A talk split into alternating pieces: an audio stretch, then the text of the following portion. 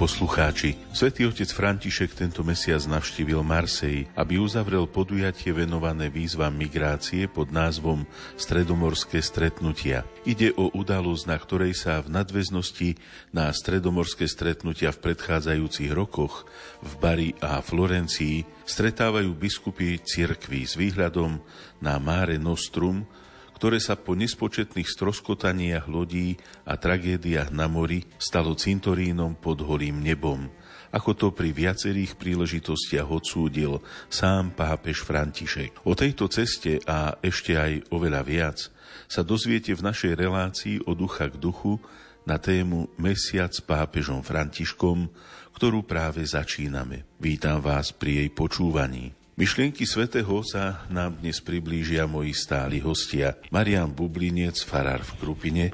Vítaj, Maroš. Ďakujem pekne. A Jan Vigláš, biskupský vikár pre formáciu a vzdelávanie. Vítaj, Janko. Ďakujem, teším sa, že sme opäť spolu. Pokojný a požehnaný večer vám, vážení poslucháči, prajú tvorcovia dnešnej relácie. Hudobná redaktorka Diana Rauchová, majster zvuku Marek Rimóci a reláciou vás bude sprevádzať Ján Krajčík.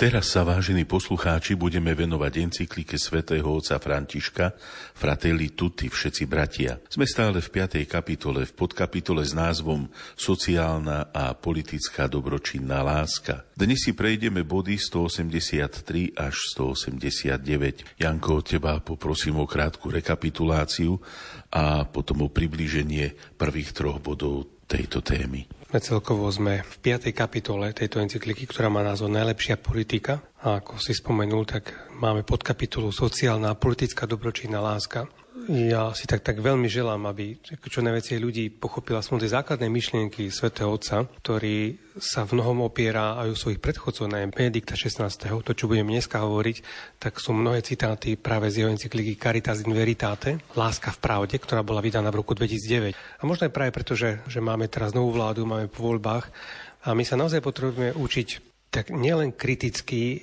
občiansky, ale naozaj aj aj nábožensky pozerať na, na politické spoločenstvo, na vládu, na to, čo sa u nás deje. Lebo ak si spomíname, tak minulý mesiac sme začali túto podkapitulu a tam Svetotec hovorí, že, že pre mnohých je politika nadávkou, a to myslím, že na, na Slovensku je veľmi blízke, že už celé roky naozaj nadávame na politikov a politiku, ale Svetý Otec zacitoval francúzských biskupov, ktorí sa pýtajú, že ale môže existovať svet bez politiky?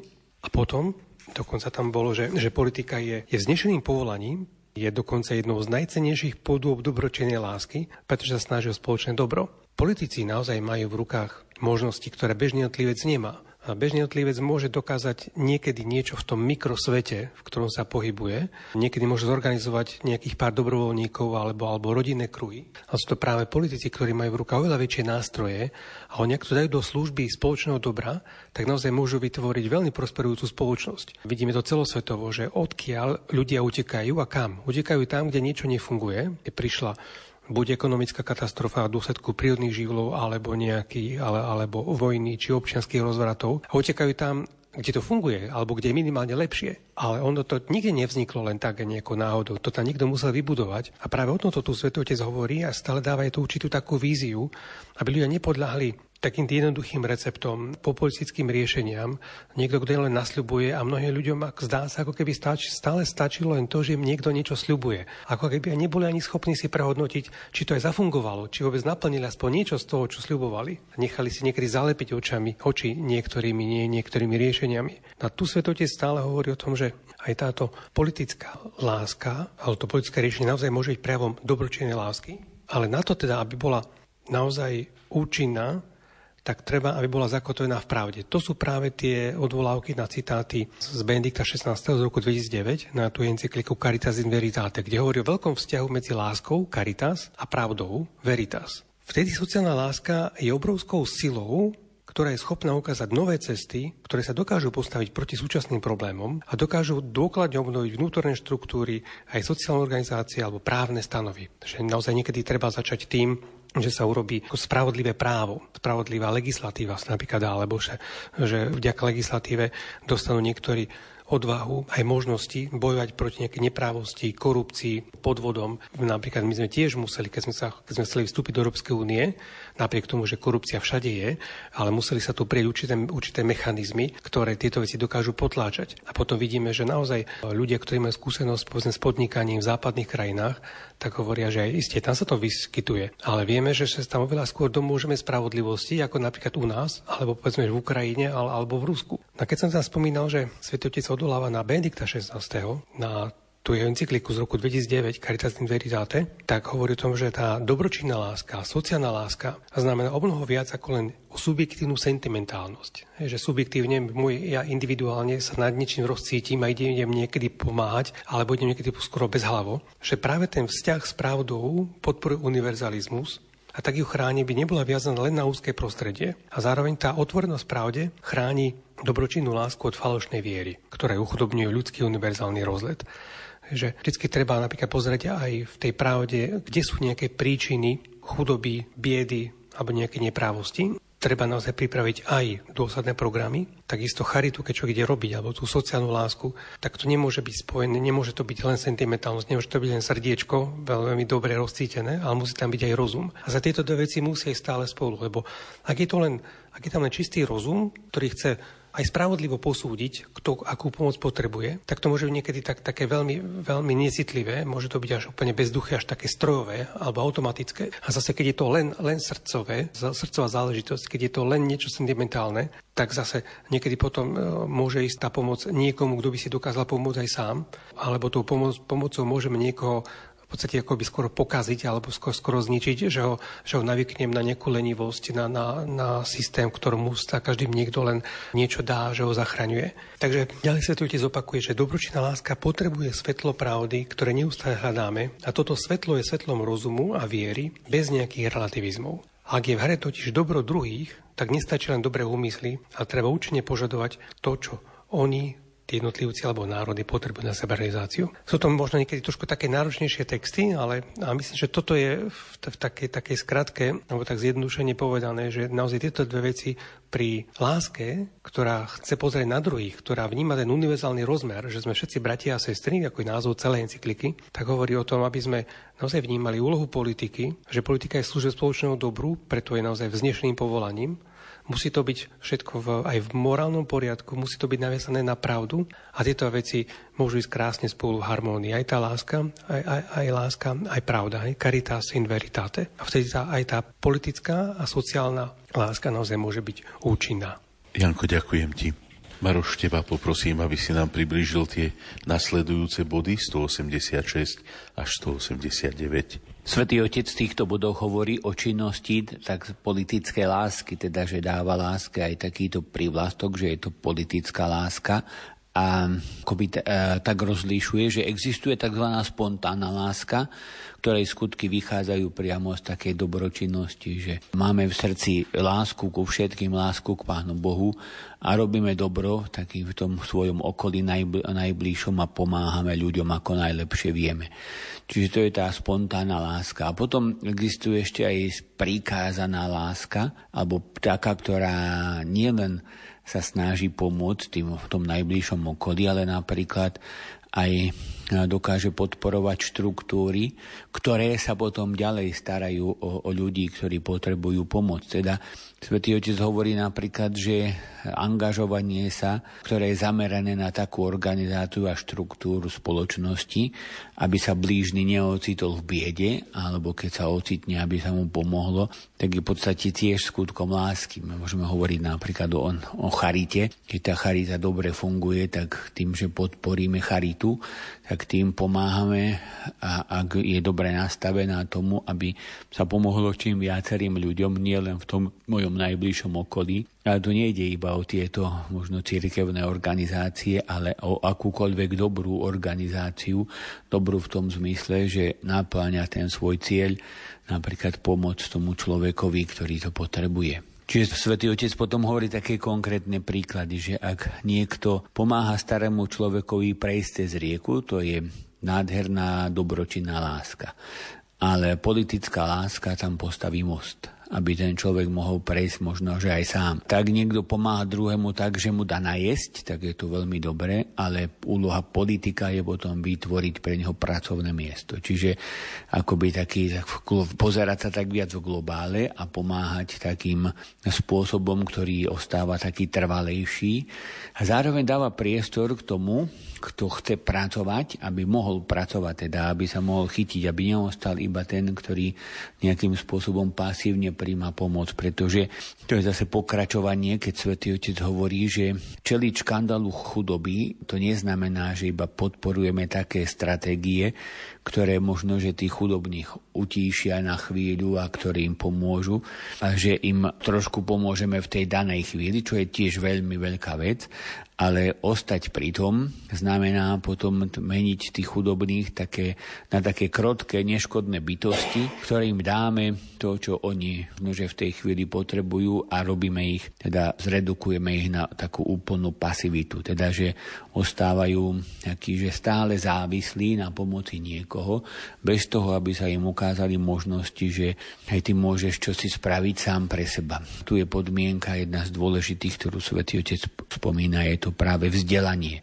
Vzdelanie je práve taká služba, ktorá je taká dlhodobá a možno nerieši hneď všetky problémy, ale je veľmi účinná na to, aby sa potom mohli tie problémy tak aj do budúcnosti vyriešiť. Čiže z toho potom vyplýva, že pomáhať niekomu znamená a starať sa o krehkosť, o krehkosť národov a krehkosť osôb, aby sa tak vlastne politici mohli starať aj o tú krehkosť národov a osôb, potrebujú silu a potrebujú jemnosť. A znamená to potom odstúpiť od tej kultúry skartovania ale zdôraznenie práve tej dôstojnosti každého človeka. A vtedy, keď zdôrazníme dôstojnosť, a nielen zdôrazníme, ale snažíme sa ju aj žiť, tak sa zobúdza taká intenzívna aktivita aj zo strany tých, ktorí potrebujú pomoc a oni tiež chcú čosi niečo tak spraviť. Takže politik je ten, ktorý je realizátor, je konštruktér, ktorý má veľké ciele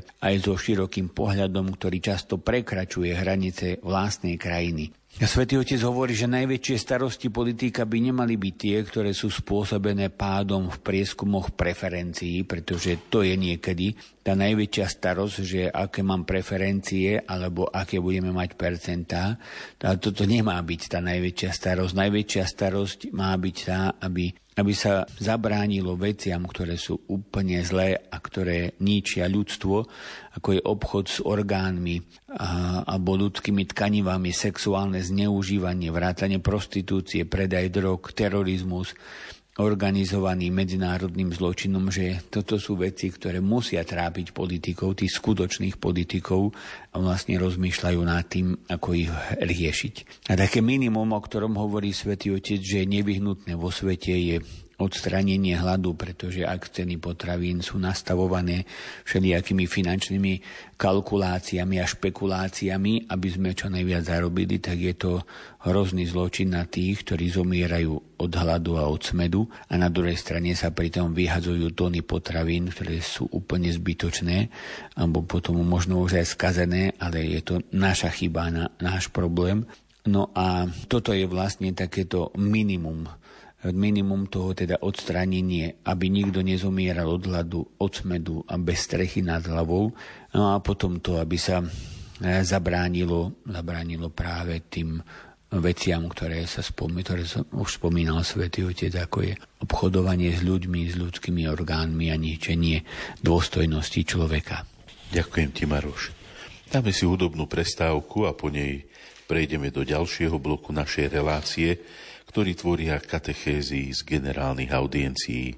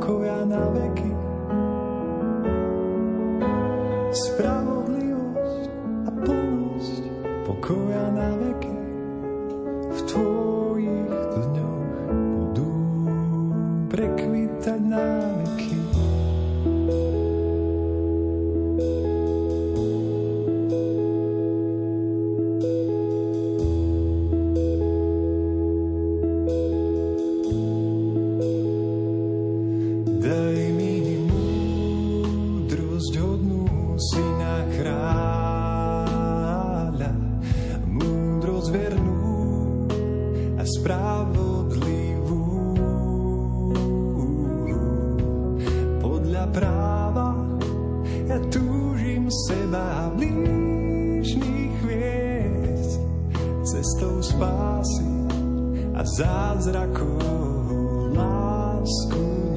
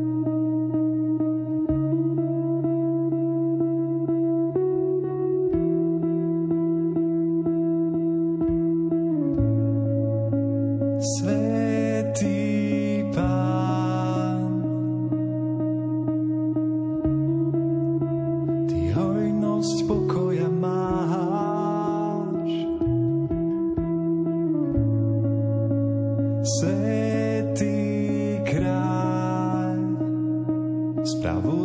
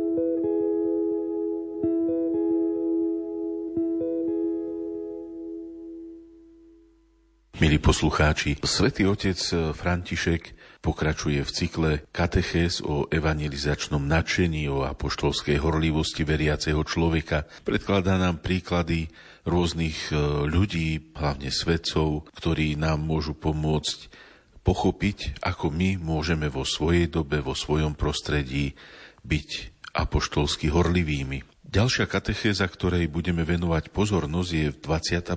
v poradí tohto cyklu a v nej svätý Otec vyzdvihuje príklad svätého Daniela Kombóny, apoštola Afriky a proroka misie Janko, čo o tomto svetcovi hovorí a k čomu nás svätý Otec pozýva cez jeho príklad. U nás veľmi nie je známy tento svetec, je to pôvodom talianský svetec, kňaz, misionár, ktorý sa narodil v roku 1831 a zomrel roku 1881, čiže je to 19. storočie a zomrel len ako 50 ročný, ale po ňom sú aj pomenovaní misionári nazvaní komboniáni, možno v Taliansku a v niektorých západných krajinách viacej pôsobili ako misionári. U nás sú najmä, najmä známejší verbisti, ale komboniáni sú takisto misionári a zvlášť misionári v Afrike, lebo tam, tam Daniel Komboni aj pôsobil a zomrel v Sudáne. Je zaujímavé, keď Svetotec na začiatku tejto katechézy cituje z jeho listu, keď píše o Afrike, ako sa vyjadruje Daniel Komboni o národu Afriky, že oni sa zmocnili môjho srdca, ktoré žije len pre nich. Zomriem s Afrikou na perách. Aké je to krásne. Ja som sa stretol viacerých misionárov počas svojich štúdií Takisto aj napríklad u nás na Slovensku projekt ERKO, dobrá novina, pomáha najmä v Afrike. A naozaj mnohí z nich, ktorí boli v Afrike, tak hovoria, že tá Afrika si ich podmanila, že si naozaj zamilovali. To by som tak trošku dal naozaj dal do pozornosti, lebo už naozaj veľmi dlho sa u, u nás sa prejavuje taký, taký veľmi ten rasizmus, nenávisť voči imigrantom, ktorí tu či z Blízkoho východu alebo z Afriky. Pre mnohých vôbec to, že vidia človeka s tmavou pleťou, tak je dôvodom na rasizmus a on naozaj prevláda aj v mnohých krajinách. A pritom tí, ktorí do tej Afriky prišli a tá naozaj mali možnosť pôsobiť, tak hovorí, že tá, že tá Afrika sa ich doslova zmocnila. A tu svätý Daniel Kombony hovorí práve národu Afriky, že tí ľudia si ho doslova získali a, a v tej Afrike potom chcela, chcela aj zomrieť, čo sa mu to aj, aj vyplnilo. V tých listoch dokonca, to svetý cituje, píše ďalej, že najšťastnejší z mojich dní bude, keď budem môcť za vás položiť svoj život. Tým vlastne inšpirovaný príkladom Ježiša Krista, ktorý, Ježiš, ktorý za nás zomr, aj trpel, aj zomrel za nás a toto vlastne vo svojich misiách aj odovzdával. Bolo to obdobie, keď ešte stále prevádzalo otroctvo, stále bol, bol svetkom tohto hrozného fenoménu, kde videl, ako otroctvo robí človeka vec, jeho hodnota sa redukovala len na to, nebol pre niekoho užitočný. A vieme naozaj, ako sa s otrokmi zaobchádzalo. Dodnes e, sú napríklad v Spojených štátoch e, potomkovia otrokov, ktorí si pamätajú svojich starých rodičov, ktorí, ktorí boli otrokmi a doslova si to so sebou nesú ako celé, celé generácie. Aj všetky tie krivdy, ktoré sa im stali, vnímajú ako obrovský úspech, keď sa napríklad niekomu podarilo byť prvým nejakým lekárom alebo zastávať nejaký významný post. Toto všetko má naozaj korenie v otroctve, ktoré niekoľko storočí takto, takto vládlo a ten Daniel Kombon ešte v 19. storočí, čo teda nie až taká dávna minulosť, bol svetkom týchto hrôz. A práve tam začal naozaj aj rozmýšľať to potom pretavovať do svojho posolstva, že Ježiš je Boh, ktorý sa stal človekom a tým vyzdvihol dôstojnosť každej ľudskej bytosti. Naozaj tých, ktorí sú, sú čierni, alebo, alebo červení, alebo, alebo žltí, alebo akékoľvek pleti. A tým pádom odhalil falošnosť každého otroctva. A zároveň pochopil, že, že to otroctvo má korene v ešte hlbšom otroctve a to je otroctve srdca, v otroctve hriechu. To už vieme, ako pán Ježiš, keď sa so Židmi bavil, alebo niekedy až sporil, v Janovom to je, kde hovoria, my, my nie sme otroci, my sme slobodní, my sme nikdy nikomu neotročili. A pán Ježiš hovorí, ale pokiaľ páchate hriech, tak, tak, tak nie ste slobodní, ale ste otroci. Svetý Otec, ktorý, vieme, že keď sa stal pred desiatimi rokmi pápežom, tak od začiatku sa zameriaval na chudobných a, a takisto vyslal aj veľmi silné posolstva Afrike, dokonca aj toho roku, keď bol v januári, keď, keď bol v Afrike, tak hovorí o tom, že keď to bol ten takýto kolonializmus, ktorý bral ľudí, ale on stále neskončil v tej Afrike. Dnes sme svedkami iného, ale rovnako zotročujúceho ekonomického kolonializmu. Že ten vyspelejší svet zatvára oči pred biedou, ktorá je, v, ktorá je v Afrike a dokonca stále vníma ako kontinent, z ktorého stále možno čerpať. Vtedy v Kinshase v januári Svetovič mal veľmi silné slova, ktoré adresoval práve tomu vyspelému svetu, že prestaňte Afriku dusiť, to nie je baňa, ktorú treba vykoristovať, ani zem, ktorú možno drancovať. A keď si tak uvedomíme, že naozaj tí, ktorí sú, sú mocní vo svete, či už to politici alebo niektoré spoločnosti, takto vnímajú Afriku, lebo ten kontinent je naozaj, naozaj nesmierne bohatý na nerastné suroviny, na, na nerastné bohatstvo, na vzácne kovy. Však my, ktorí používame povedzme elektroniku, tak tá by nebola mysliteľná bez mnohých vzácných kovov, ktoré sa ťažia často dodnes v neludských podmienkach v Afrike. Takže si niekedy naozaj môžeme sa aj pýtať, že nakoľko sa zaujímame o to, či tie produkty, ktoré, ktoré vôbec používame, tá spoločnosť, ktorá ich vyrobila, nakoľko dbá aj trošku niek- nejaké tie etické normy a nakoľko dbá aj o bezpečnosť všetkých tých, tých robotníkov, ktorí tam dosahu, ktorí v baniach stále získavajú vzácne kovy, ktoré sú potom potrebné na elektroniku. On sa to môže veľmi ťažko nejako takto tak, tak sleduje, pretože tam sa to vyťaží, potom sa to odvezí do azijských krajín, odtiaľ tam sa to zmontuje, potom to príde, sa to zabali zase v niektorej inej krajine a príde to sem.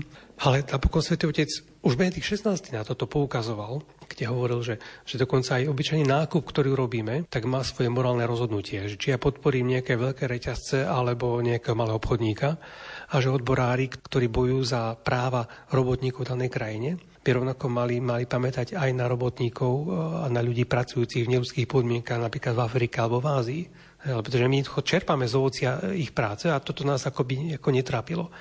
A na to napokon pokazujú všetci tí misionári, ktorí do Afriky alebo do azijských krajín išli a keď hovoria o tom obrovskom rozdiele medzi, medzi tým západným svetom, tým vyspelejším a týmto, ktorý bol kedysi nazývaný rozvojový svet. Samotný Daniel Komboni, musel po počiatočnom období Afriku opustiť zo zdravotných dôvodov. No, možno si naozaj mnohé neuvedomujeme, koľko misionárov zomrelo, pretože v minulosti, keď, keď išli vôbec loďami na nejaké misijné cesty do Ázie alebo do Afriky, tak mnohí z nich tam ani nedošli. Už len to, že sa nakazili a zomreli na choroby, ktoré sa nedali vtedy liečiť. Mnohí z nich tam ochoreli, že veľa misionárov ešte na začiatku svojej služby alebo počas nej zomrelo, niekedy nedostatočne poznali dané, dané miestne skutočnosti a okolnosti, ako sa chrániť, čo niekedy už tam tie národy vedeli. Ale napokon Kombolný sa tam vrátil, aj, aj tam zostal a počase pochopil, že pán ho inšpiroval novým spôsobom evangelizácie, ktorý zhrnul do slov že zachrániť Afriku. A to bola vlastne silná intuícia, ktorá nemala nič spoločné s kolonializmom, ale ktorá mu pomohla obnoviť misionárske nasadenie. Pochopil, že ľudia, ktorých evangelizoval, tak nemajú byť, nemajú byť len predmetmi, ale oni sami sa majú stať subjektami misie, čiže oni sami majú byť tí misionári. Takže takýmto spôsobom vybudoval už vtedy laickú službu katechetov a tá horlivosť, ktorú on si stále uvedomoval, tak sa rodila práve z Evanielia. On sám hovoríval, že, že na to, aby, sa, aby Afriku mohli evangelizovať, potrebuje mať misionárov, ktorí sú svetí a schopní. A že to poprvé, to svetí znamená, že sú bez hriechu a pokorní a zároveň sú schopní, a to len vďaka tomu, že, že majú lásku. lebo iba láske dokáže v tomto uschopniť, že tieto dve podmienky stále musia mať. Tie evangelizačné nadšenie ho vždy viedlo k tomu, že pôsobil v spoločenstve, nikdy nie ako nejaký individualista, solista, a tým vlastne vybudoval naozaj taký systém misie, misijného hnutia alebo misijného pôsobenia, ktorý dodnes tí jeho nasledovníci, komboniani takto ďalej odovzdávajú. Na svete zakončil celú túto katechézu tým, aby sme ani my nezabúdali na chudobných. Je, je, je veľmi obohajúce sa s nimi stretnúť, počúvať ich príbehy, lebo to vtedy si človek uvedomí, v aké neznalosti neraz žije, ako aké máme skreslené predstavy o tom, o Afrike, Blízkom východe, o Ázii Takže možno naozaj, keď nám toto pomôže aspoň trošku sa pozerať inak na tých ľudí, ktorí teraz v obrovských počtoch prichádzajú do Európy a ani sa tomu zrejme nevyhneme v budúcnosti, tak, tak si môžeme spomenúť na, na ľudí, ktorí si týchto ľudí zamilovali a ktorí robili všetko preto, aby tí ľudia tam mohli zostať, aby nás nemuseli utekať sem aby sa tam pomery zmenšili, zlepšili, aby práve svetlom Evanielia mali naozaj nielen akože lepší život, ale aj nám ukázali, ako, v akej rozmanitosti kráse je možné žiť náš život viery. Ďakujem ti, Janko. Ďalšia katechéza, ktorú svätý Otec hovoril 11. októbra, sa týkala Afriky. Priblížil nám svetu Jozefínu Bakitu, svetkyňu premieňajúcej sily Kristovho odpustenia. Čo na jej príklade Maroš, svätý Otec, hovorí nám, ľuďom tejto doby, akým príkladom má pomocou môže byť pre nás v apoštolskej horlivosti táto svetica Afriky. Janko tak spomínal, že tak veľmi pekne vysvetlil v tej predchádzajúcom vstupe to, že ako my môžemo, možno môžeme pomáhať Afričanom a toto by som tak povedal, že toto je taká zase príklad, ako Afrika môže pomôcť nám a možno, že aj trošku také upozornenie, lebo veľa ľudí sa tak bojí, že keď prichádzajú tí migranti a tak, že aby nám neublížili a aby nám zle nespravili, čo má aj logiku samozrejme. Na druhej strane si musíme uvedomiť, čo sme my dokázali spraviť Afričanom, hej, že, a my kresťania, hej, aj, aj my kresťania, že že to, čo sa robilo s Afrikou alebo s tými obyvateľmi, s otrokmi, tak bohužiaľ, že to boli pokrstení ľudia, že sme to boli my že e, mnoho razy sa bojíme, aby sa nám neublížilo a málo sa niekedy bojíme, aby sme my neublížili druhým. A toto je napríklad príklad toho, táto sveta Jozefina Bakita práve toho, že jednak, že ona sa stala, dá sa povedať, misionárkou v Európe, hoci ju tu dovliekli viac menej na silu, teda úplne násilu samozrejme, lebo bola predaná do otroctva a tí bieli otrokári si potom brali, vyberali a vozili to do Európy. No, narodila sa v Darfúre, v tom hroznom sužovanom Darfúre v roku 1869 a keď mala 7 rokov, tak ju uniesli a urobili z nej otrokyňu. Unie, uniesli ju a dávali ju teda nám, bielým, od Európanom. Pre, my, o, oni si to kupovali. U noscovia ju nazvali Bakita, čo znamená šťastná. To je tiež taký, taký paradox, hej, že niekto, kto ťa unesie a týra ťa celý život, tak ťa nazve takým menom, že šťastná. Mala celkovo postupne 8 pánov, ktorí ju predávali ďalším a ďalším a fyzické a morálne utrpenie, ktoré pretrpela ako malé dievča. V nej nezanechalo žiadnu takú, nie že škodu alebo takú, tak všetko to, ale dokázala to tak s Božou pomocou spracovať, že nám je takým nádherným príkladom, ako sa dá spracovať utrpenie už to, ktoré sme museli podstúpiť v detstve. Bolo to úplne hrozné. Zloba, násilie mala na svojom tele, mala viac ako 100 jaziev od toho bičovania a ona to vždycky tak zobrala, prijala, zniesla a nikdy aj taký film je veľmi pekný ináč o nej, že vlastne sa nikdy sa nebála ďalej milovať. Že, že ona bola tá, ktorá milovala, vedela, že mnoho razy za to možno ju znovu zmlátia a budú ju týrať, ale ona milovala. A teda tam sa to ani nedá vysvetliť inak ako tou silou Božej milosti. Čiže to tajomstvo Svetej Bakity, hovorí Svetý Otec, je, je také, že zranený človek veľmi často rozdáva ďalej zranenia, teda zranený človek zraňuje utláčaný človek, potom utláča ale ona bola tá, ktorá bola doráňaná, dobitá a nerozdávala ďalej rany. Ona bola tá, ktorá bola utláčaná, ale neutláčala druhých. Jedného dňa jej opatrovateľ daroval malý krížik ona, ktorá nikdy nič nevlastnila, si ho uchovávala ako vzácný poklad a pri pohľade na ňo na tento krížik prežívala celé to svoje vnútorné oslobodenie. Tiež je to taká taká možno, že také spýtovanie svedomia, koľko máme prostriedkov milosti, ako môžeme chodiť do kostola, adorovať, príjmať Sveta Omša,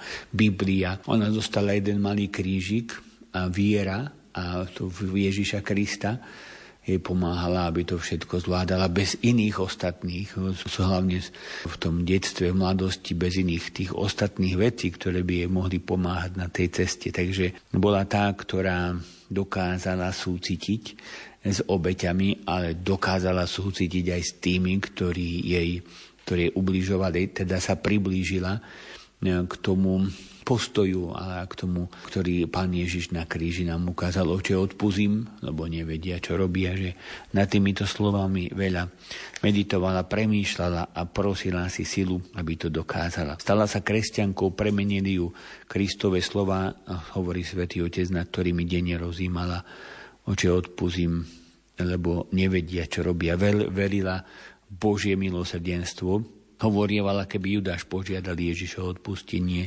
určite by našiel milosrdenstvo. Čiže môžeme povedať, že život svätej Bakity sa stal bytostným podobenstvom o odpustení. Bol schopný a bola schopná odpustiť vždy a vždy a znova. Odpustenie ju urobilo slobodnou, dožila. Potom ona zase v severnom Taliansku, v jednom kláštore, kde sa tak zaradila medzi, medzi sestry a tam ona mm, dožila svoj život a dožila ho takým nádherným spôsobom, že vždycky zdôrazňovala to nekonečné, nekonečnú Božiu dobrotu, nekonečné Božie milosrdenstvo. Veľmi ma oslovil, čítal som to, trochu o nej, tak aj životopis, aj teda také pohľady, ktoré na ten jej život veľmi ma oslovil taká tá, oslovila taká tá bezhraničná dôvera Božie milosrdenstvo, keď ona pred smrťou povedala, že keď prídem ako pred ten Boží súd, tak zhodím ten batoh svojich hriechov a potom uh, hodím na ňo batoh Ježišových zásluh a svetému Petrovi poviem, zatvor bránu, ja tu ostávam. Ďakujem ti pekne.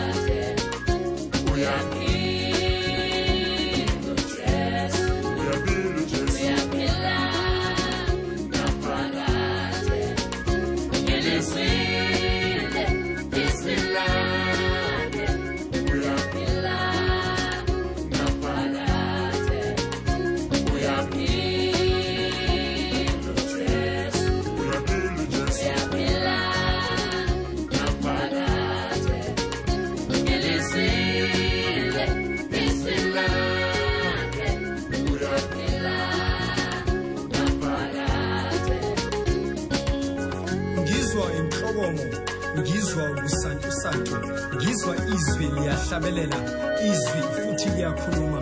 Sizalelwe ingane saze sanikwa indodana. Wonderful counselor prince of peace mighty god eternal father. Sasingabahlambazayo sasingabenza okubi. Sasisebumnyameni sasikude neqiniso namuhla sisekukhanyeni namuhla sixabane nokubi namuhla sazi iqiniso ngokuba uma umuntu ekujesu uba yisidalwa esisha yebo ngizwa izwi. Sahlanzwa ngegazi lemvana elachithwe kegolgotha uma bemgwaza bemfethela maqede kwaduthuma izulu laze lazila abamnyama. Eloi when he died eloi he died yes he died but behold he rose again yes he rose again uyaphila naphakade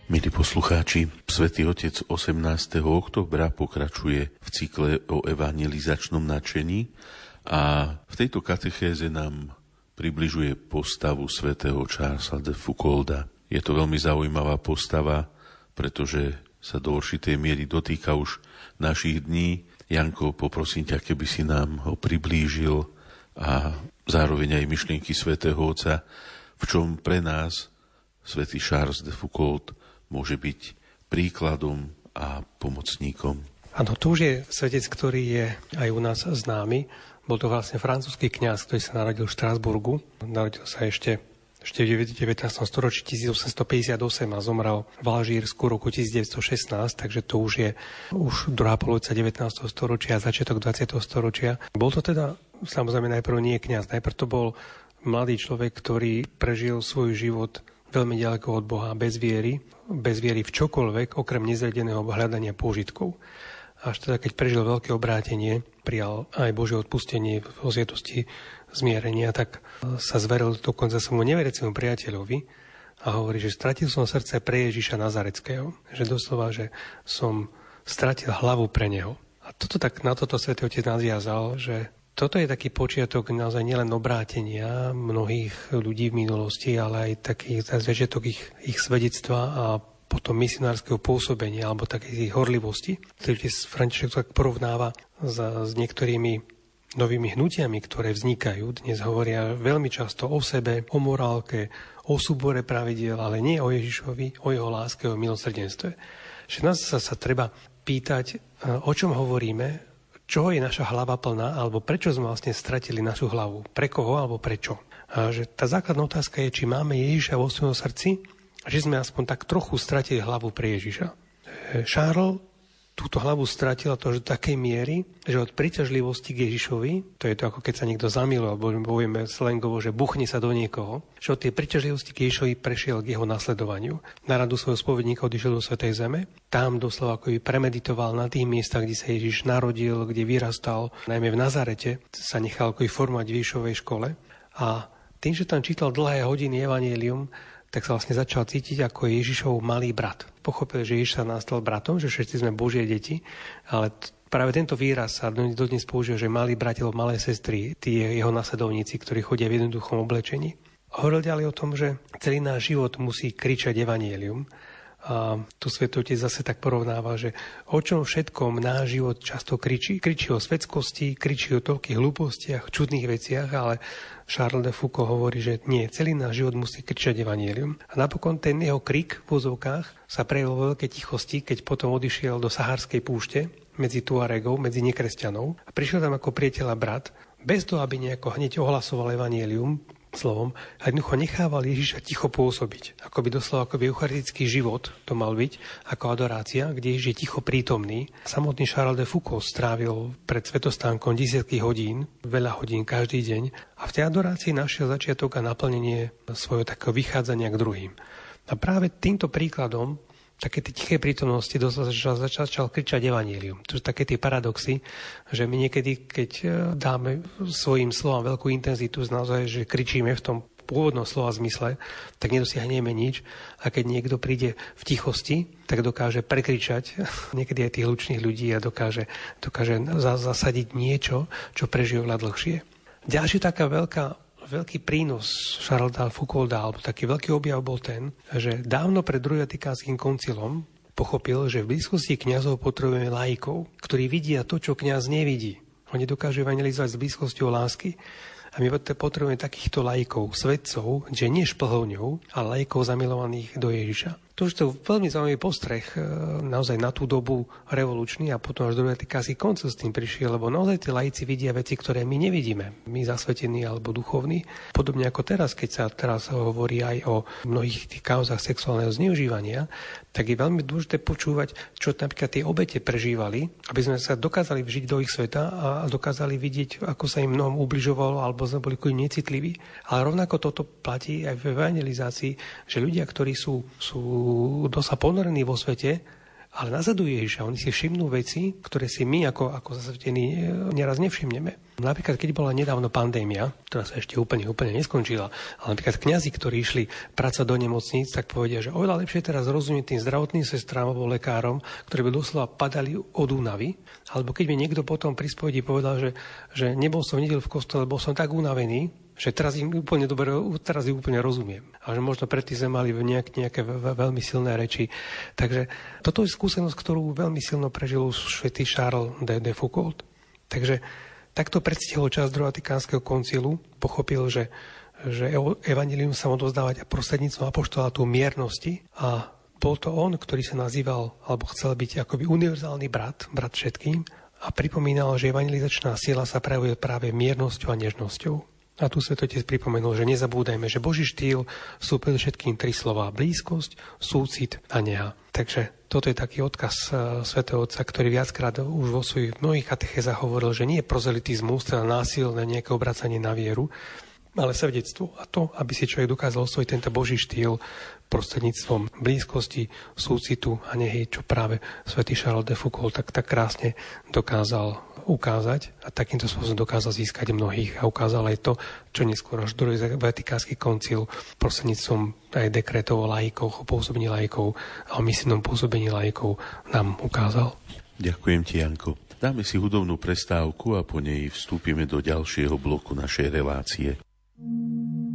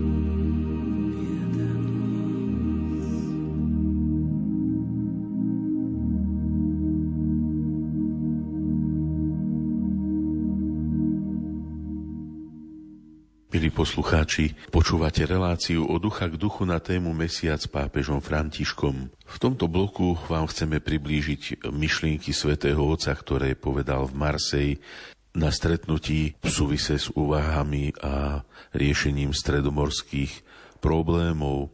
Prvý príhovor svätý Otec povedal po marianskej modlitbe s diecezným klérom. Maroš, poprosím ťa, aby si nám v krátkosti tento jeho príhovor priblížil. Možno, že aj to, ako si to Janko tak zdôraznil, že to bolo teda Marseille a že to bolo také pri tých takých stredomorských stretnutiach.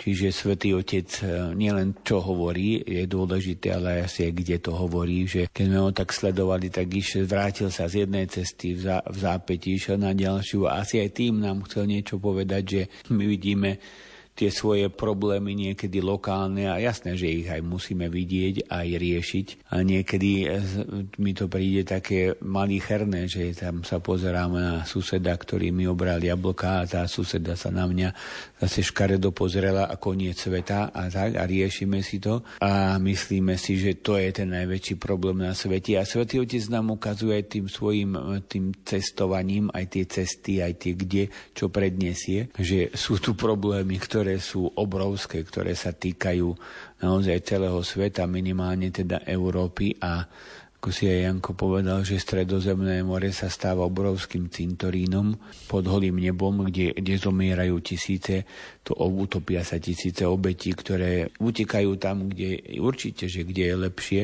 My v nich vidíme už tých teroristov potenciálnych. Svetý to aj povedal, že ak si niekto myslí, že teroristi chodia do Európy na, na gumených člnoch cez stredozemné more, tak No, nepovedal to, ale takým štýlom, hej, že tak sa asi zamyslíme nad tým, čo hovoríme a že keď ten terorista príde, tak asi nepríde na gumenom člne cez stredo, stredozemné more, kde ani nevie, či to vôbec prežije. Že je jednoducho trošku také aj rozmýšľania do toho, čo niekedy tak vehementne tvrdíme, No a teda v tomto Marseille, tak tam, tam zdôraznil práve tú takúto blízkosť Boha, pretože v biblickom čítaní nás prorok Sofoniáš nabádal k radosti a dôvere, pripomínajúc nám, že Boh nie je ďaleko, že je tu blízko, že je pri nás.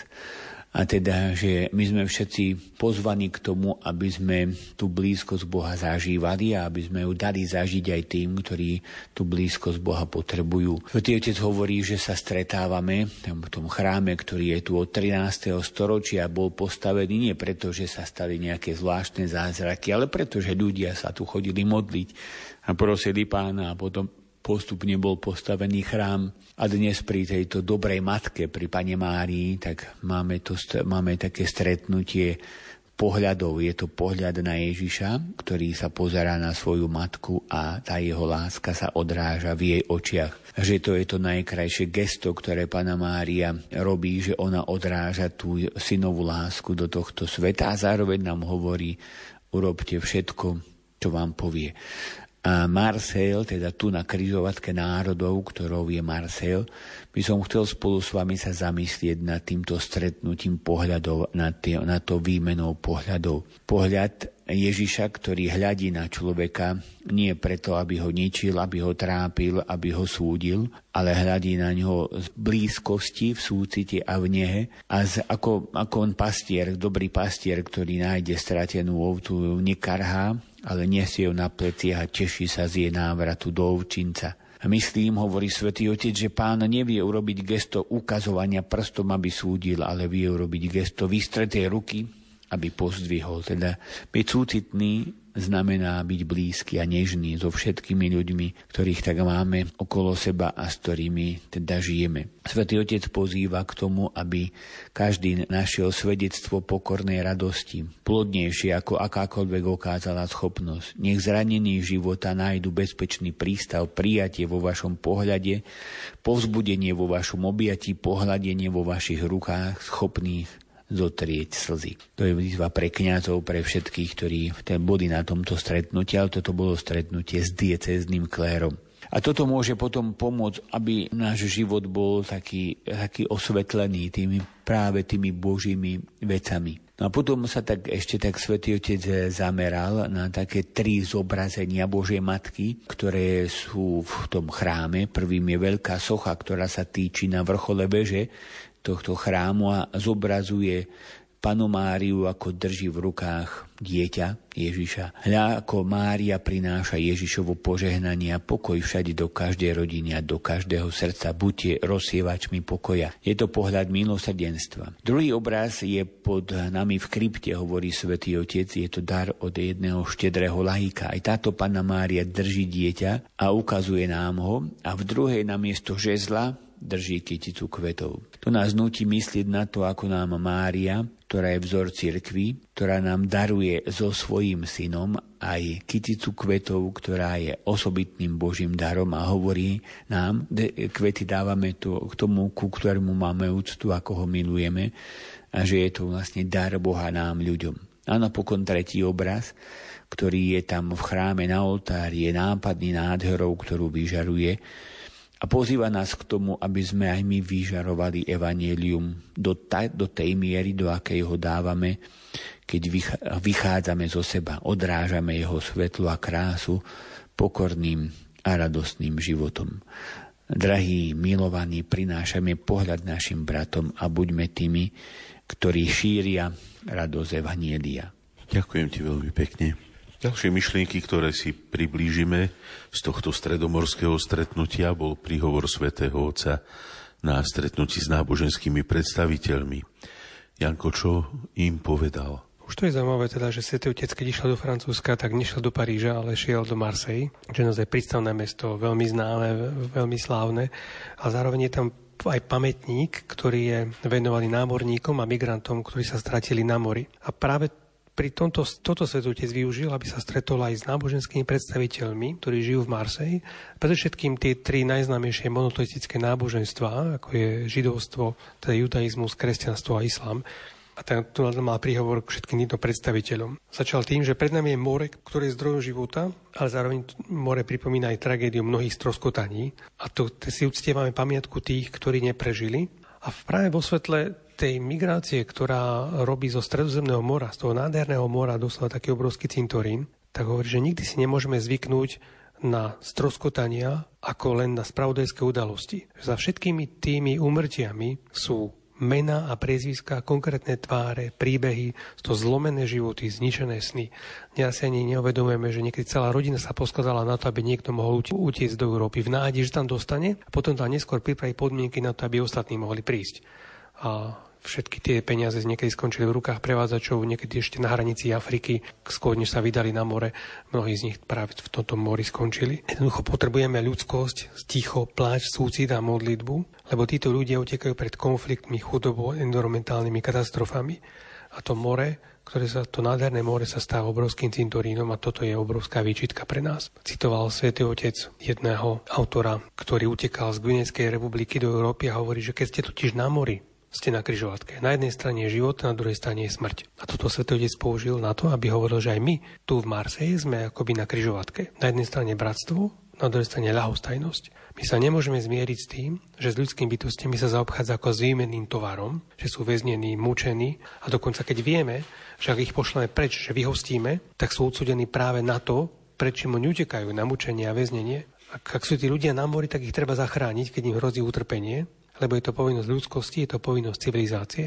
A keďže tu boli predstavitelia najmä tých troch monoteistických náboženstiev, ktoré si spoločne uctievajú Abraháma, tak, tak Svetotec pripomenul, že aj Abraham bol povolaný, aby opustil svoju vlast, išiel bez toho, aby vedel, kam ide, ale ako odmenu za svoju pohostinnosť získal potomkov. Že potom neskôr, keď bol práve pohostinný, keď e, voči cudzincom, ktorí prichádzali okolo neho, tak sa stal pravcom mnohých národov. A Zase ďalej pápež František pripomenul ten biblický referent sirota, vdova, cudzinec, že to sú práve tí, o ktorých nám Boh prikazuje starať sa, je to možno také, také nepriam povedal, že, že Abraham bol odmenený veľkým potomstvom za svoju pohostinnosť. Európa vieme, že vymiera.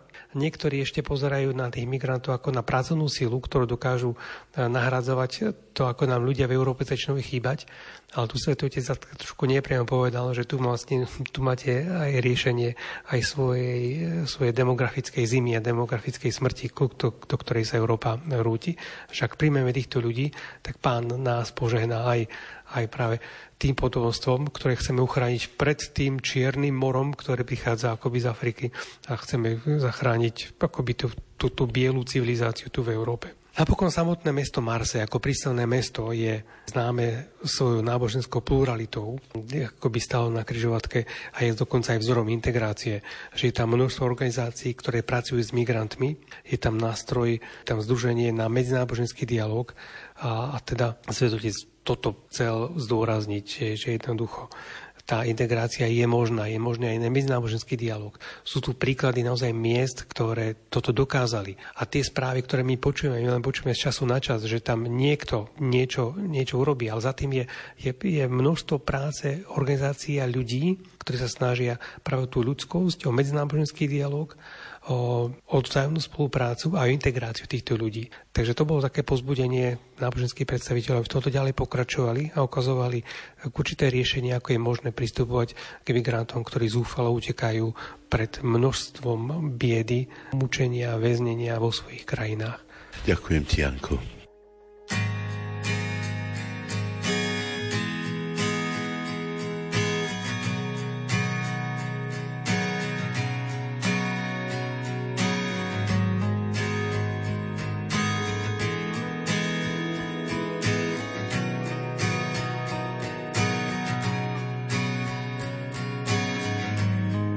Spomeň si, spomeň, nabrala mŕtve u mora chlapček.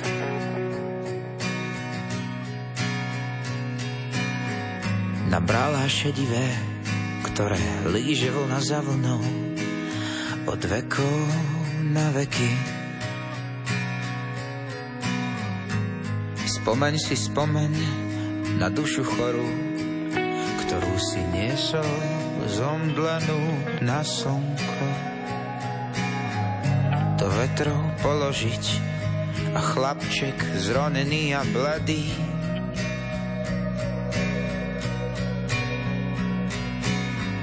na mozaické obzory, čo lákali rytierov v neznáme svety od vekov pohádky sľubovali. A mnohí šiel, a mnohí sa vrátil, mnohý nedošiel, mnohý sa stratil, mnohý šiel, mnohý sa vrátil, mnohý nedošiel, mnohý sa stratil.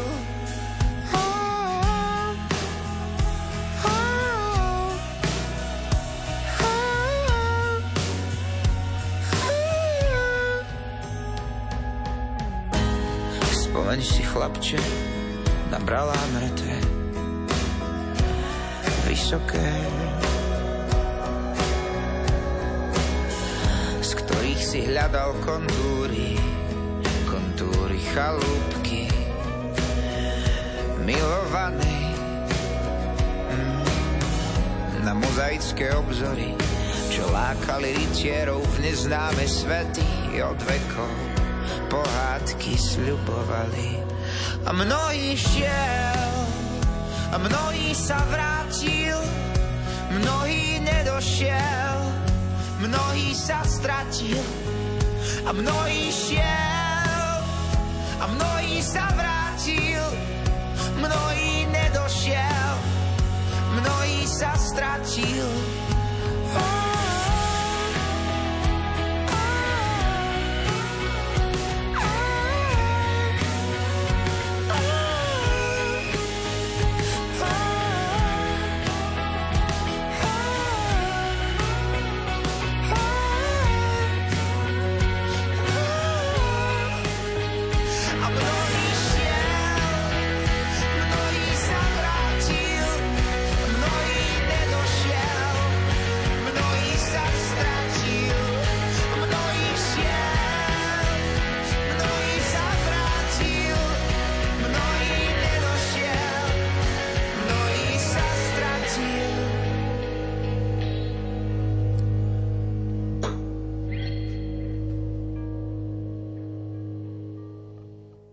Počas záverečného zasadnutia stredomorských stretnutí sa svätý Otec prihovoril zúčastneným. Maroš, čo im povedal, aspoň tak v krátkosti nám priblíž. Svetý Otec mal taký príhovor k týmto, na tomto stretnutí a vlastne tak sa pozrel na, na tú situáciu, ako to už aj Janko naznačil, ktorá je práve Marseille. Je to vlastne mesto, ktoré je obrovské a ktoré je multikultúrne a multináboženské. A zároveň nám to pripomína to, že takto chodil napríklad aj Pavol, že on išiel Antiochia, to kresťanstvo, Rím, Antiochia, Korint alebo Atény, že Pavol išiel vždycky tiež tam, kde, kde sa to akoby tak mlelo to ľudstvo, kde boli veľké kryžovatky. Nakoniec pán Ježiš posielal na kryžovatky a chcel, aby jeho evanielium zaznievalo takto zo striech aby sme sa nebáli ohlasovať to, čo sme počuli do ucha, čo nám povedal do ucha, tak aby sme sa nebáli rozhlasovať zo striech. Tak je to tiež taká obrovská, obrovská strecha Európy a strecha sveta. Svetý Otec sa tu tak dotkol takých, uh, takých troch bodov, ktoré tak prvom rade rozmýšľal alebo hovoril, prvý bod bolo more. More, ktoré je ako príliv národov, príliv národov, ktoré sa tu, ktoré sa tu zhromažďujú v samotnom meste, je 60, 60 konzulátov. Čiže je to jedinečné mesto stretnutia, ktoré môže byť mestom vzájomného porozumenia, doplňania sa, alebo samozrejme od toho, ako sa na to pozeráme, môže to byť aj mesto nekonečných konfliktov. Je to priestor stretnutia medzi abrahámovskými náboženstvami, aj medzi greckým, latinským, aj arabským myslením a filozofiou, na ktorým možno máme najmenej skúseností a tiež nám môže byť veľkým obohatením aj tento pohľad na svet, teda tá, takéto stretnutie aj, aj s týmito ľuďmi. A Svetý Otec prirovnal Stredozemné more k takému tajomnému a rozšírenému Tiberiackému jazeru alebo Gal- Galilejskému moru alebo Galilejskému jazeru, kde vlastne aj Ježiš Kristus tak nakoniec e,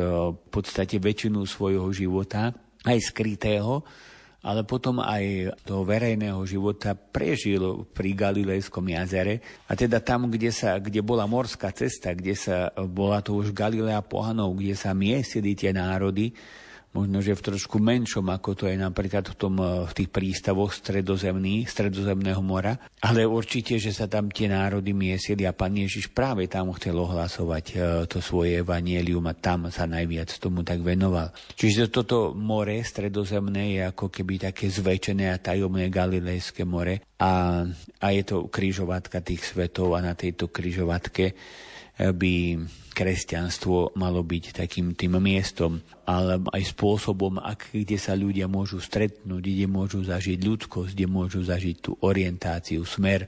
Ježiš práve pri Galilejskom jazere dával ľuďom nádej, chudobným vyhlásil blahoslavenstva, vypočul ich potreby, uzdravoval ich rany. Keď chudobných nemáme, nemáme ščítavať, ale máme ich objímať, pristupovať ako bratom a sestrám, ktorých príbehy by sme mali poznať nie iba nejakým číslam, nejakým spôsobom im pomôcť integrovať sa do spoločnosti. Aby sme toto mohli spraviť, tak potrebujeme nie iba nejaký samotný záväzok inštitúcií, ale Svetý Otec hovorí o otrase svedomia. Aby nám otriaslo naše svedomie, aby sme si uvedomili, aké máme bohatstvo a ako potom sme povolaní k tomu, aby sme sa s tým bohatstvom vedeli deliť. Aby sme si deti neplietli so šteniatkami. Svetý otec hovoril, môj tajomník mi povedal, že keď raz prechádzal cez námestie svätého Petra, videl nejaké ženy, ktoré niesli deti. Ale neboli to deti vo vozíku, ale šteniatka.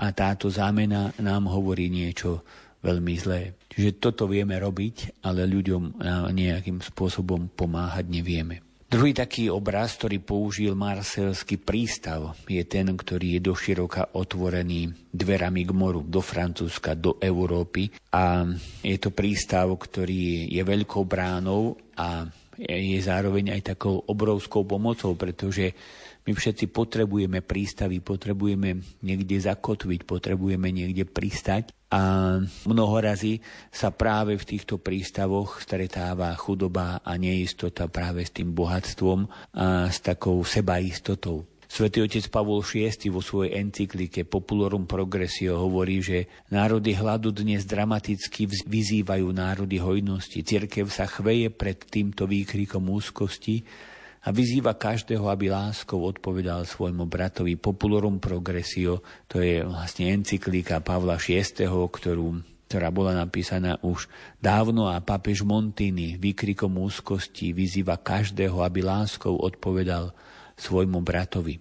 A hovorí, že máme tri povinnosti vyspelejšie národy voči tým, ktorí sú menej vyspelé. Povinnosť solidarity, povinnosť sociálnej spravodlivosti a povinnosť všeobecnej lásky. Tomu sa pridal už pápež Pius, alebo teda predchádzal to ešte pápež Pius XII, keď hovorí, že nazarecká rodina vo vyhnanstve Ježiš Mária Jozef emigrujúci do Egypta sú vzorom, príkladom a oporou všetkých migrantov, teda problém, ktorý už vznikal dávno, dávno ešte za pápeža, samozrejme Pia 12. ešte predtým dávno tiež. Čiže to je, to je taký, taký druhý pohľad o tom prístave a tretí pohľad, alebo tretí taký symbol to je vlastne maják. Maják je tým, ktorý osvetľuje noc, aby sme mohli nejakým šťast, šťastne pristať tam, kde chceme pristať, ukazuje nebezpečenstva a pomáha lodiam, aby šťastne prešli po, po nejakých nebezpečných miestach. A že aj kultúra, ktorá je v tomto meste, univerzity, mladí ľudia, ktorí tu sú, tak majú byť tí, ktorí sú týmto majákom. A takisto teológia, ktorá je stredomorská teológia, ktorá sa tu rozvíja, nefunguje, keby to bola iba teológia nejakých laboratórií alebo teológia nejakých prednáškových, prednáškových miestností, ale je to teológia, ktorá má vychádzať z každodenného života. Potom sa Svetý Otec zakončil to tým, že pozdravil prezidenta, ktorý bol tam takisto prítomný. Pán prezident ma raz pozval na návštevu Francúzska a povedal mi, je dôležité, aby ste prišli do Marseille. A ja som mu povedal, to je dôležité. A tak som prišiel. Ďakujem vám za vašu trpezlivosť a trpezlivé počúvanie a angažovanosť voči tým, ktorí tú pomoc veľmi potrebujú. Ďakujem ti, Maroš. Janko, teba ešte poprosím, aby si nám priblížil myšlienky svätého Otca, ktoré povedal v posledný deň svojej návštevy Marsej počas svätej Omše v Homílii. Bola to sobota a svätý Otec tam zvolil čítanie o Pane Mári. V prvom čítaní bol, bol starozákonný príbeh o Dávidovi, ktorý sa vzol preniesť archu zmluvy do, do Jeruzalema, čo je z druhej knihy Samuelovej. A evanielium bolo o tom, ako Mária prišla navštíviť Alžbetu a vtedy sa tieto dve ženy, ktoré sú obidve tak, tak zvláštne požehnané, lebo jedna je mladá, druhá stará, jedna je panna, druhá neplodná, obidve sú tehotné nemožným spôsobom v vodzovkách. Keď sa stretnú, tak sa viem, vieme, že sa zachvieje dieťa v lone Alžbety. A toto bolo to, na čo Svetý Otec nadviazal, že, že akým spôsobom môžeme rozpoznať to, že Boh pôsobí v našom živote. Ako vôbec rozpoznať, že máme, či máme dôveru v pána, ako ju mala Alžbeta, ako ju mala aj Mária.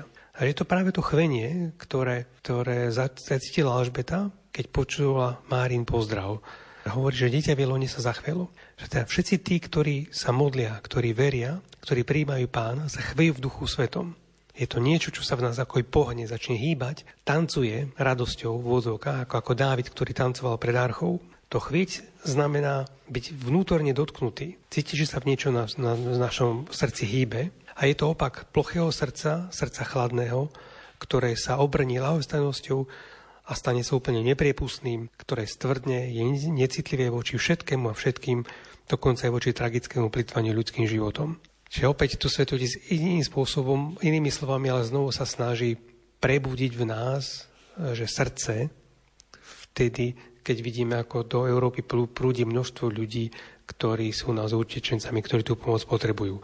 A hovorí naozaj o tom, že tvárou v tvár veľkému utrpeniu sa človek dokáže buď pohnúť, alebo dokáže to srdce tak obrniť, tak stvrdnúť, že doslova akoby pancier, že sa nedotkne nič. To je, niekedy to možno naozaj, naozaj nepochopiteľné, je to niekedy možno akoby určitý obranný mechanizmus toho človeka, ale je to hrozné, keď srdce dokáže takto stvrdnúť. Ďalej sa to tiež hovorí, že totiž ten, kto sa narodil pre vieru, dokáže spoznať pánovú prítomnosť, tak ako, ako dieťa v tom alžbetinom lode.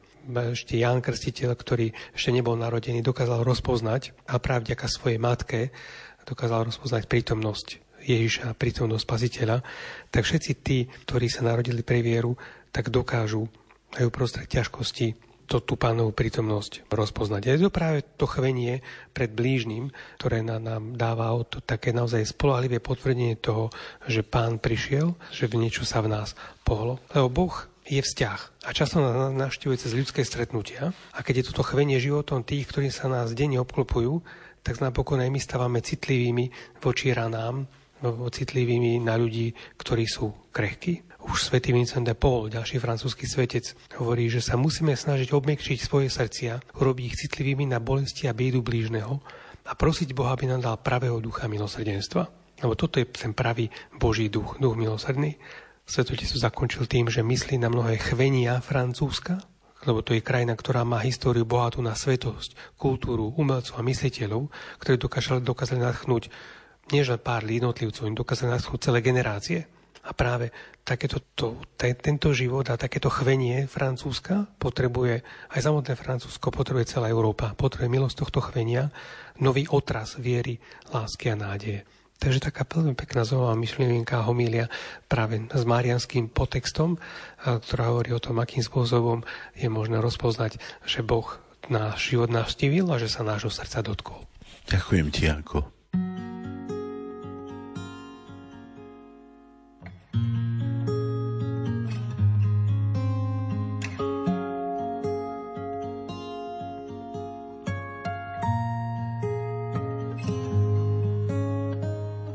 Susedia okolo nás.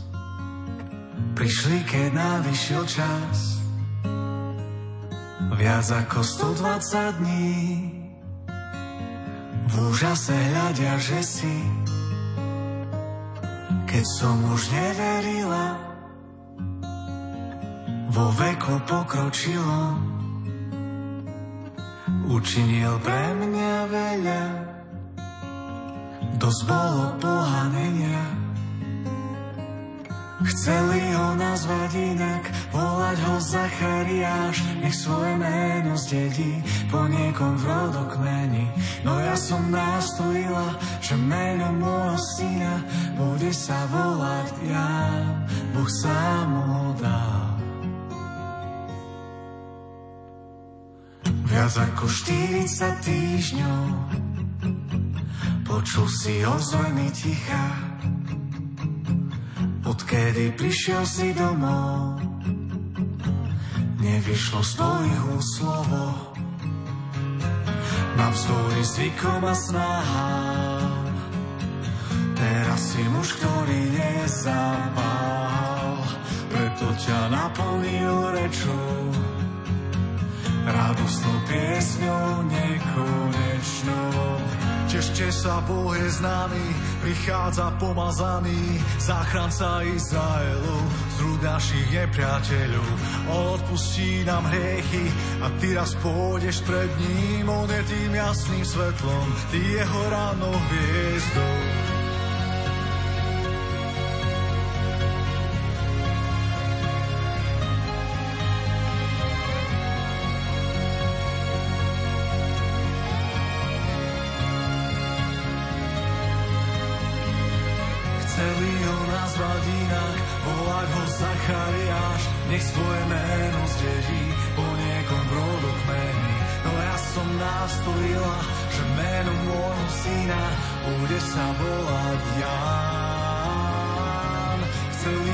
Nazvať inak, volať ho Zachariáš, nech svoje meno zdedí po niekom v rodokmeni.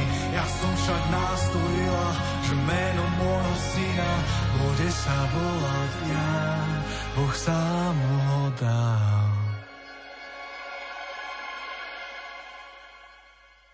4. októbra začala synoda o synodalite a na úvod bola Sveta Omša, v ktorej Svetý Otec predniesol homíliu. K čomu povzbudil v tejto homílii Maroš?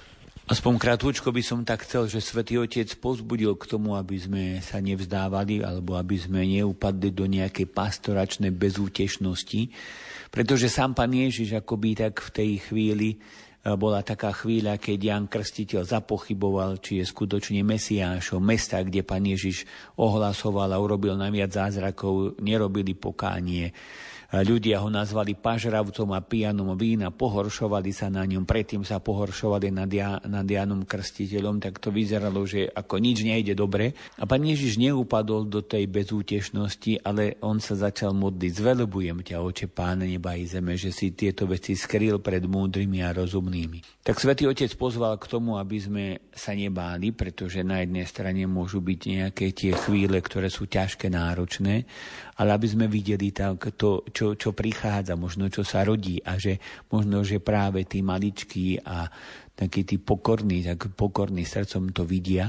A keď sa tu stretávajú, tak eh, svätý Otec hovorí, že nie na nejakom parlamentnom zhromaždení, ale že si všimnime dve také eh, vlastnosti Ježišovho pohľadu. Prvý pohľad je dobrorečiaci. Pán Ježiš nezatrpkol, nevyhásla v ňom chvála, jeho srdce, ktoré bolo totálne ponorené v Bohu, tak odolalo tomu všetkému, nezatvrdlo mu srdce, teda tento dobrorečiaci pohľad, aby sme sa tešili z toho a dobrorečili a všímali si veci, ktoré, ktoré tak treba predkladať ľuďom, citoval Jana 23., keď otváral koncil. Predovšetkým je potrebné, aby církev nikdy neodvracala zrak od posvetného dedičstva pravdy prijatého od predkov a zároveň potrebuje hľadiť aj na prítomnosť, ktorá priniesla nové situácie a nové spôsoby života a otvorila nové cesty apoštolátu. Takže to je taký ten jeden pohľad. A druhý pohľad je prívetivý a príjmajúci pohľad Krista, teda to dobrorečiaci, prívetivý a príjmajúci, aby sme vedeli e, vlastne príjmať veci a uvažovať nad nimi práve v duchu svetom, o ktorého o ktorého tak vlastne chceli prosiť. Teda církev nemá byť colnicou, nemá byť niečím strnulým, nemá byť vlážnou církvou, nemá byť církvou, ktorá sa podáva módnym trendom sveta, ale ani církvou unavenou, církvou, ktorá žije a horí vznútra a ohlasuje všetkým tú radosnú zväzť. Takže aspoň to, toľko e, z tých myšlienok svätého Otca. Ďakujem ti veľmi pekne.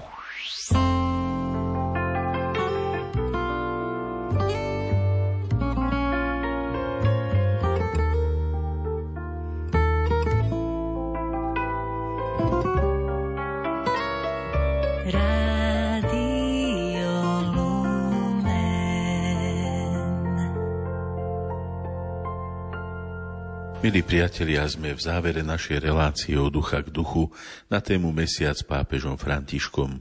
Zo srdca ďakujem mojim hostom, mojim spolubratom Marianovi Bublincovi a Jánovi Vyglašovi za ich čas, aj za myšlienky, s ktorými sa s nami podelili. Zo štúdia Radia Lume v Banskej Bystrici vám želám pokojnú, požehnanú noc a zajtrajšiu nedelu, v mene hudobnej redaktorky Diany Rauchovej a majstra zvuku Marka Rimóciho. Od mikrofónu sa lúči Jan Krajčík. Benedicat vos, omnipotens Deus, Pater, et Filius, et Spiritus Sancti. Amen.